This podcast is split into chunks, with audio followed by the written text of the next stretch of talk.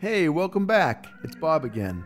Today's Daily Dose is about driving, marriage, and the power of listening, and whether or not we get better at things as we get older.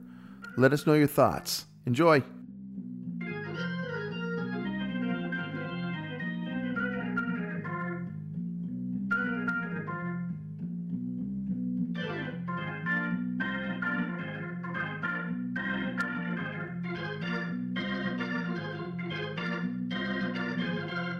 I do believe that conflict is a necessary element. You have to have that. Because it's energy and it's fire, and it's also making adjustments. It forces you to make adjustments when you have conflict, because you can't go on that way, right? And that compromise that comes out of that's something. You know, that's the river that erodes the sharp rocks. Mm-hmm.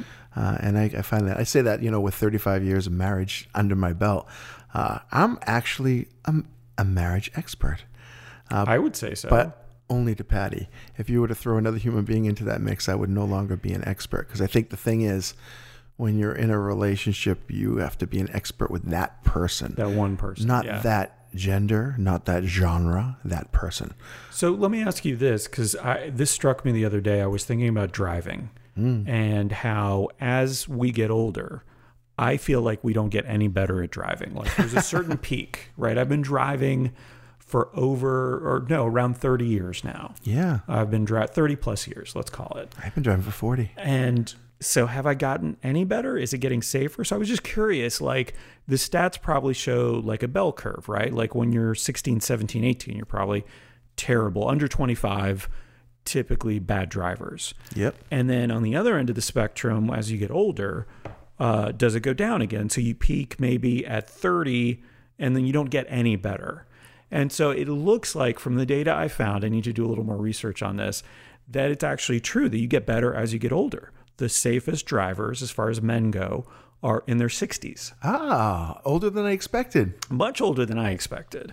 And so I was looking at it going, okay, so maybe this is something I get better at with age. Would you say marriage is something you get better at? I think yes. But I think, yes, only if you're paying attention. And I think the same is true of driving. If you're paying attention, if you're really listening to each other and you're allowing yourself to grow on the same side of things, that yes, absolutely. I think listening is the most important, powerful part of that. They have this symbol. It's a kanji symbol. Japanese and Chinese, the exact same symbol, which is interesting because that's a rare occurrence. And it's the symbol for listening. And this one symbol has four parts to it: the eyes, the ears, the heart, and undivided attention. There's a concept, right? If you're in love with somebody, if you apply all that to your listening to that person, it seals the deal. It shows you what you need to do to keep that relationship alive. And it is. But you have to want to, right? Yeah. You have to want to learn and you have to want to change with this other person, because it's really easy to grow apart. You know, it's not really a natural thing, I don't think, to be attached to another human being, one human being for your whole life. I think that's sociology. I think biology tells you to do something else.